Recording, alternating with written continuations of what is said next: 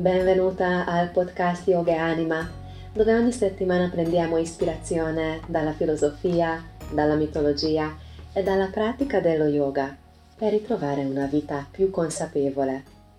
Io sono Veronica Vasco e sono veramente felice che ci sei.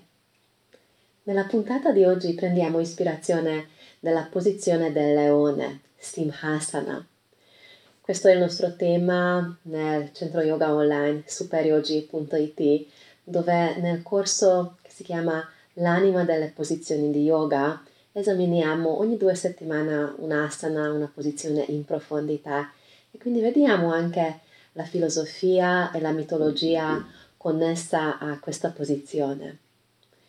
Vediamo quindi ora cosa c'è dietro e dentro della posizione del leone forse conoscerai come pratica nella, nella, tua, nella tua, esperienza yoga. Ehm, è una posizione anche molto liberatoria. Dobbiamo aprire bene la bocca, tirare fuori la lingua, spesso guardiamo in alto con gli occhi ben spalancati o a volte addirittura guardiamo sulla punta del naso. Come effetto fisico, fisiologico, questa posizione rilassa le tensioni, allunga i tessuti nelle mandibole, nella bocca, nella lingua, in tutto il viso. Insomma, una zona dove tendiamo a, a tenere tante tensioni, dove gli effetti dello stress, dell'ansia, diversi, diversi problemi spesso si depositano e dopo creano anche una, un circolo vizioso. Forse ti eri accorta che se ti stai impegnando di rilassare il viso, magari sorridere, anche la mente più facilmente trova la calma, la serenità, mentre se stai, stai in una, una postura, una espressione visiva molto contratta, rigida, eh, triste o ansiosa, con le, con le sopracciglia eh, chiuse, con le, con le mandibole contratte, Spesso questo poi anche ha un'influenza negativa sulla mente, sui pensieri, anche sul stato emotivo. Quindi in questo senso eh, la posizione del leone è veramente fantastico come rilassare le tensioni accumulate nella parte alta del corpo. Però c'è anche oltre di, di questo effetto eh, molto molto evidentemente importante soprattutto nella vita che viviamo. Ora non entrerò tanto negli effetti energetici dei pensieri che riguardano come lavora nel, nel corpo sottile questa asana. Ci sono studi anche su questo, scritto anche in uno dei testi più antichi del Hatha Yoga, si chiama Hatha Yoga Pradipika, che già menzionano questa asana, un po' diversamente descritta come posizione, però come nome esiste. Ma vediamo ora un po' il suo significato, la simbologia e anche vedremo una parte della mitologia del leone nella tradizione indiana. E quindi se ci pensi ora, immagino che almeno su un'immagine, forse non so, forse sei stata anche così fortunata che nei tuoi viaggi hai visto veri leoni eh, veramente non per caso si chiama il re degli animali o il re della savana, perché veramente è un animale molto molto forte, potente, nobile, eh, così che anche poi divenuto il simbolo dei imperatori, dei re, quasi in tutte le tradizioni, o almeno in tantissime culture antiche o più nuove. Insomma, il leone è il simbolo della forza, della potenza, di, di essere padroni sia di se stessi, anche del mondo che, che, che circonda questo essere. E quindi viene un po' la, la prima curiosità quando parliamo della, del significato, della simbologia, che risale alla base del nome. In sanscrito, Simhasana, ovvero posizione del leone, riferisce al leone generalmente e poi spesso in italiano, ma posso confermarti anche in ungherese o anche in inglese, spesso riferiamo a questa posizione come ruggito del leone. È già un effetto un po' diverso. Quindi mentre per il leone abbiamo un'immagine generale, vediamo cosa significa il ruggito. Perché effettivamente quando tiriamo fuori la lingua facciamo questa espressione molto esaltata, spesso lo facciamo con l'espirazione nello yoga, questa posizione, può sembrare in qualche modo, in qualche senso, a questa espressione del leone quando spalanca bene le mandibole. Guardando tanto le foto non mi sembra che effettivamente tirano fuori così la lingua i leoni quando ruggiscono, però insomma più o meno possiamo esserci. E quindi quando facevo la ricerca per questo podcast ho detto, visto che c'è questa differenza tra i diversi nomi, perché un po' abbiamo aggiunto questa parola ruggito del leone, anche se nell'originale sanscrito sarebbe il leone, che è già un'altra altra sensazione quando nominiamo così. Cosa significa nella natura il ruggito? Um, puoi anche indovinare, puoi anche magari avere una, già una tua conoscenza, condivido con te quello che ho trovato in queste ricerche perché possono essere anche utili a capire. Ora, il leone, sia la femmina che il maschio, ruggiscono a volte solo giusto per ruggire, come fare un suono a piacere, ma molto più spesso è un modo di comunicare tra di loro con gli altri animali e soprattutto con gli altri branchi di leoni.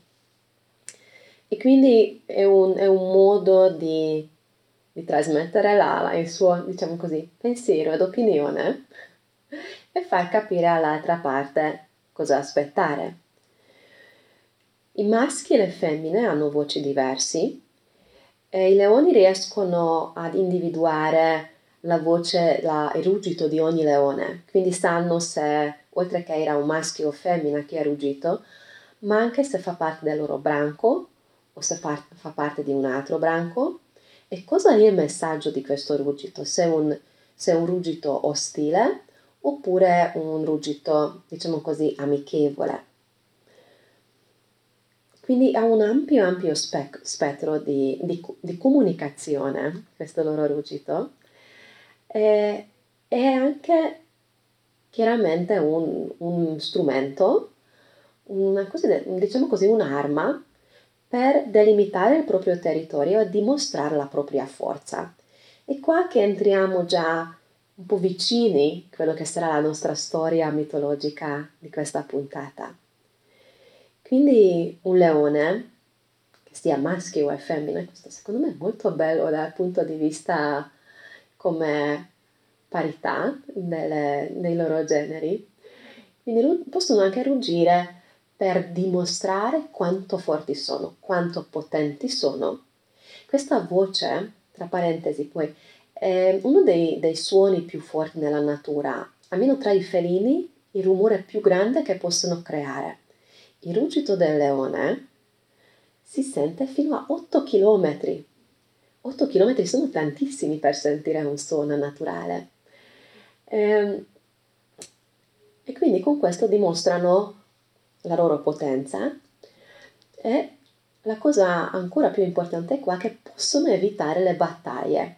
Quindi è anche un modo preventivo a dimostrare, ok, guarda, io sono forte così, tu hai reggito più piccolo, più grande, così misuriamo chi è più potente e magari possiamo evitare di fare guerre e battaglie, perché con quelle battaglie alla fine tutti perdono anche se magari uno dei leoni esce come vincente, sicuramente ha accumulato alcune ferite, alcuni ehm, graffi almeno, e quindi se possono giustamente evitano il conflitto. E per questo il ruggito è veramente fondamentale. Ora, portando queste conoscenze della natura, perché vedi che poi nello yoga, anche quando parliamo delle posizioni, molto molto spesso sono ispirati dagli animali e questi animali che poi sono diventati simboli che hanno un significato metaforico nelle nostre vite, hanno certe loro caratteristiche. E, ehm, magari, sai, vivendo in città, vivendo nel 2022, la maggior parte di noi non è che incontra così spesso un vero leone, soprattutto non nel suo habitat naturale. Quindi a volte credo che è anche utile un po' rinfrescare o farci una cultura cosa c'è realmente nella natura quando non mettiamo le cuffie per ascoltare un podcast, quando non guardiamo un schermo per consegnare un lavoro, quando non ci sediamo nella macchina per viaggiare da una parte della città all'altra parte della città. Quindi ritrovare almeno una parte di quella conoscenza che i nostri antenati avevano e quindi tutte le loro metafore, tutti questi simboli potenti potevano nascere perché effettivamente erano in contatto con la natura, conoscevano questi esseri, conoscevano gli animali, conoscevano anche i cicli della vita. Quindi, ora che ho fatto questa piccola introduzione del leone, del ruggito del leone, che forse già ti può dare un po' di ispirazione dove indagare, dove incuriosarti nella tua pratica, vorrei condividere con te uno dei miti eh, nella tradizione indiana che è connesso con il leone. Il leone dopo troviamo in diverse parti, per esempio anche l'animale della dea Durga, forse ti ricordi che parlavamo della, della grande dea e il suo animale, cos'altro potrebbe essere il leone. E, ehm, e questa volta invece vorrei raccontarti la storia di Narasimha. E Narasimha è un'incarnazione, è un avatar di Vishnu. Forse ti ricordi che nella tradizione hindu ci sono tre divinità maggiori, Brahma, Vishnu e Shiva, ovvero quello che crea il mondo, quello che poi è responsabile di sostenere la vita e poi quello che dissolve la vita. Quindi in questa trinità Vishnu è quello che è responsabile per sostenere, per mantenere la vita, per supportare la giustizia, il dharma, i, i valori nella vita e quindi di lavorare per mantenere un equilibrio nel, nell'universo creato. E lui spesso arriva in questi, queste sue varie forme per, per riportare l'equilibrio nel mondo, per ri, ristabilire la, la, giustizia, ristabilire le, le regole della vita e di salvare la stessa vita.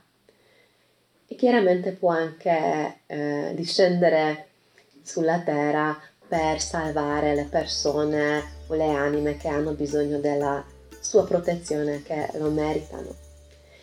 E quindi questa è la sua storia di Narasimha. Simha vedi la stessa parola, parola come in Simhasana, ovvero il leone. Sentiamo ora quindi questa, questo racconto.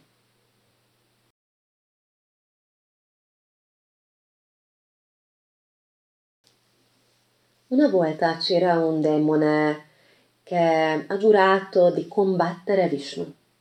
Questo demone che aveva il nome Hiranyakashipu era molto molto avvelenato e, e deciso di, di, uccidere, di far fuori Vishnu dalla sua potenza cosmica, perché in una incarnazione precedente Vishnu ha ucciso il suo fratello. Quindi c'era questa rancora, questa rabbia che ha alimentato il fuoco dell'odio e ha fatto diventare Hiranyakashipu un, un imperatore, un, um, un demone molto molto potente.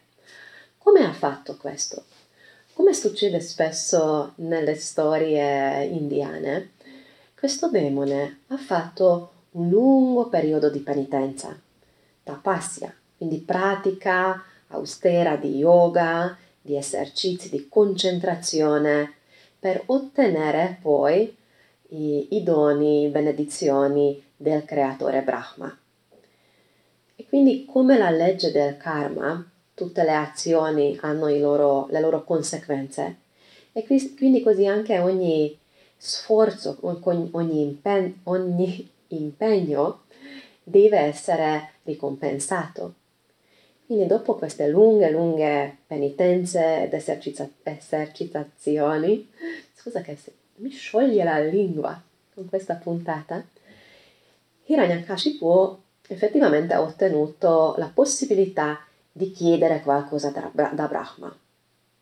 Certamente Hiranyakashipu ha chiesto di diventare immortale.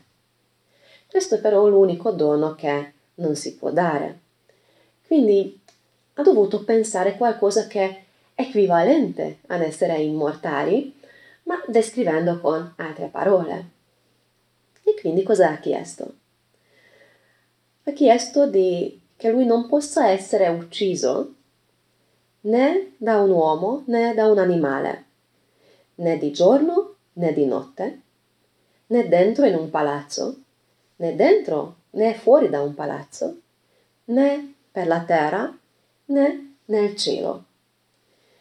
Quindi di non poter essere ucciso in tutte queste circostanze, insomma, sembra che ha, ha coperto tutte le possibilità, tutti gli opposti ed estremità tra terra e cielo, giorno e notte, animale, umano, dea, de, Dio, dentro e fuori. Quindi è stato molto molto furbo e molto intelligente, possiamo dire, come spesso sono questi asura, no? Allora lui quando ha ottenuto tutta questa potenza è diventato ancora più cattivo, ancora più oppressivo per gli altri esseri viventi, per il suo popolo eh, e quindi ha iniziato a minacciare l'ordine dell'universo. Lui in questo senso rappresentava l'oscurità, quello che poi nel, nello yoga chiamiamo tamas. E questo Hiranyakashipu aveva un suo figlio, Prahlada. E Prahlada era proprio il contrario del suo padre. Il suo nome, tra l'altro, significa gioia. Lui era devoto di Vishnu, quindi era devoto a, alle cose belle, buone, positive, all'ordine del mondo, dell'universo, alla vita, se vuoi mettere così. E lui è già nato con questa benedizione che aveva nel, nel suo cuore, nella sua mente, la, la preghiera, il mantra rivolta a Vishnu. E questo ragazzo che appunto già il suo nome significa gioia, era la luminosità, era sattva in questo senso. Come puoi immaginare se hai il padre che vuole essere il più potente del mondo e vuole combattere un, una grande divinità, vuole che tu fai parte del, della sua squadra e assolutamente non è contento che tu stai pregando per il suo avversario. E quindi purtroppo era così con questo povero Prahlada. Suo padre diverse volte ha cercato anche di convincerlo di, di cambiare la sua fede e anche l'ha minacciato, anche eh, ha messo in pericolo più volte la sua vita, finché un giorno questo padre Hiranyakashipu così prepotente, è veramente potente in realtà nelle sue forze, eh, ha messo il suo figlio a, a dover decidere e di dichiararsi contro Vishnu e pro il suo padre, pro Hiranyakashipu. E gli ha chiesto, erano dentro in un palazzo, secondo una delle, di queste storie, e ha mostrato su una delle grandi colonne di pietra in questo palazzo. E ha detto allora mostrami dove, dove è il tuo grande Vishnu. E il ragazzo dalla sua profonda fede ha risposto che Vishnu c'era sempre c'è e ci sarà. negando così di, di, di, sottomettersi alla volontà di suo padre. E da qua la, la furia, la rabbia di Hiranyakashipu è esploso, eh, ha distrutto con un movimento del suo braccio la colonna portante del palazzo, pronto per uccidere il suo figlio, quando da quella colonna distrutta eh, è uscito, si è manifestato Narasimha. Narasimha, la, l'avatar di Vishnu, in forma mezzo uomo, mezzo leone. Ha fatto un grande ruggito e poi ha combattuto Hiranyakashipu. Come ha potuto fare se Hiranyakashipu non era, eh, non era praticamente, eh, non si poteva uccidere Hiranyakashipu? Allora, Narasimha non era né uomo né animale né una divinità, era un misto. E poi si è manifestato al momento del tramonto, quando non era né giorno né notte. Ha preso Hiranyakashipu e l'ha portato all'ingresso del palazzo reale, ovvero non erano né dentro né fuori. E poi il leone Narasimha si è disteso sulla sua schiena, così Hiranyakashipu, aveva messo Hiranyakashipu sulla sua pancia. Così il demone non era né per terra né nel cielo. E poi con i suoi artigli ha disfatto e ha ucciso il demone. Così ha salvato la vita del figlio buono, del figlio bravo Prahlada.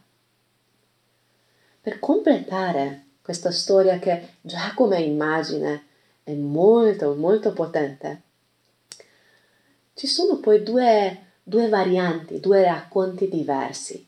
Cosa è successo con questo demone? Eh, con, con, scusa, non con il demone, ma con il leone, con Narasimha, dopo questa feroce battaglia. In entrambe le storie c'è un filo comune, che quando ha scatenato questa potenza, questa rabbia distruttiva, che era generata per salvare la vita, per, per ripristinare l'ordine e la giustizia nel mondo, ma questa energia distruttiva è diventata così potente che non si, non si poteva più fermare. E quindi in una delle storie è dovuto intervenire Shiva per fermare la distruzione e di far riportare uno stato di calma, di chiarezza, di sattva nel mondo e in Vishnu. E in delle, nell'altra variante è proprio la preghiera di Prahlada, di questo ragazzo che è stato salvato che poi ha avuto l'effetto di calmare, di pacificare questa rabbia distruttiva ormai scatenata fuori di controllo del grande leone. Questa è la storia, questa è la storia, il mito di Narasimha. E ti lascio ora un po' a, a gustare, a riflettere perché come spesso si dice, queste storie hanno un messaggio per ognuno di noi ed è valido ed è vero quello che tocca in te. E quindi puoi anche prendere qualche nota, fermare il podcast, riflettere su quale punto di questa storia, qualche, quale elemento del racconto ti ha toccato qualche filone quale parte senti che può insegnarti qualcosa o mostrarti qualcosa nella tua vita. Queste storie potenti funzionano anche come, come luce di consapevolezza che ci aiutano di portare l'attenzione da qualche parte che deve essere vista e riconosciuta.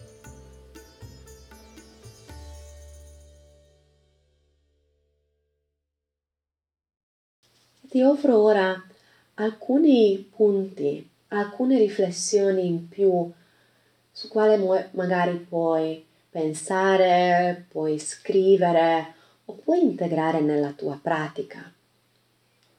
Una domanda può essere quale parti dentro di me o dentro di noi sono rappresentati da questa oscurità, da questa tamas?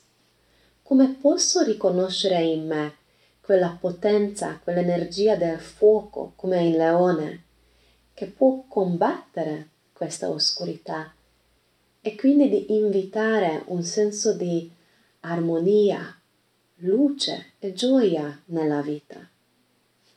Come abbiamo visto nella storia, tra l'oscurità del demone, il fuoco distruttivo ma necessario del leone e poi l'energia pura e pulita del ragazzo.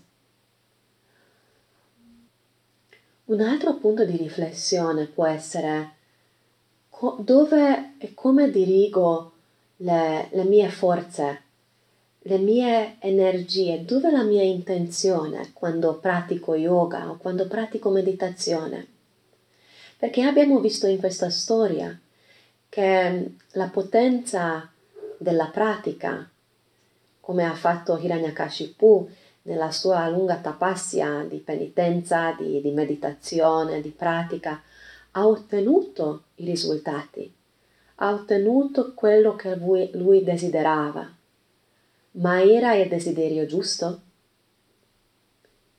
E quindi può essere una bella cosa di osservare qual è l'intenzione di tutte le mie pratiche che faccio per la mia anima, per il mio spirito, per rinforzare me stessa. Ed un ultimo punto di riflessione. Quando scate- si scatena, quando viene invocata una forza così potente, come nella storia, questo leone, che ha avuto un ruolo molto importante per salvare la vita di un ragazzo innocente, per ripristinare la giustizia e l'ordine nel mondo, per riportare la luce e l'armonia. Ma cosa facciamo e come facciamo per non lasciare sfuggire scatenare in modo fuori controllo una potenza una volta così attivata, come un po' quando esce il gin dalla lampada. Cosa facciamo con questo? quale capacità, quale vere reali forze e conoscenze ed intenzioni servono per usare certe energie solo quando è necessario e poter fermarli e poi di dirigerli o guidarli in, in correnti più poi equilibrati e costruttivi. Tante, tante domande, tante possibilità di, di riflettere, di, di, portare con noi dopo la storia di Narasimha, dopo aver ascoltato cosa significa nella natura il leone o il suo ruggito, come si esprime questo magari nel nostro tappetino yoga, magari quando pratichiamo Simhasana o anche in altri momenti e come possiamo sfruttare o applicare certe conoscenze, certe piccole illuminazioni nelle nostre vite quotidiane. Spero che questi pensieri, questi, queste riflessioni ti sono stati di ispirazione per, per indagare non solo il simbolo del leone, ma tutte le qualità connesse a lui. Se hai qualsiasi pensiero che vuoi condividere con me o se hai domande o richieste per futuri workshop, eh, futuri workshop e podcast chiaramente, per favore non esitare a scrivermi, puoi lasciarmi anche un audio messaggio su Instagram o su Facebook, eh, puoi scrivermi via email al veronica chiocciola su, eh, superyogi.it e yogaanima.it, mille mille modi.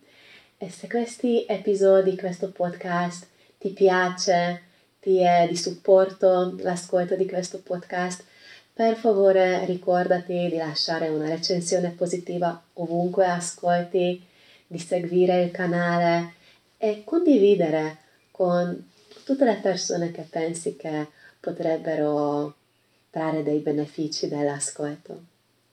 Grazie ancora immensamente per aver dedicato il tuo tempo all'ascolto. Ti auguro una meravigliosa giornata. Namaste.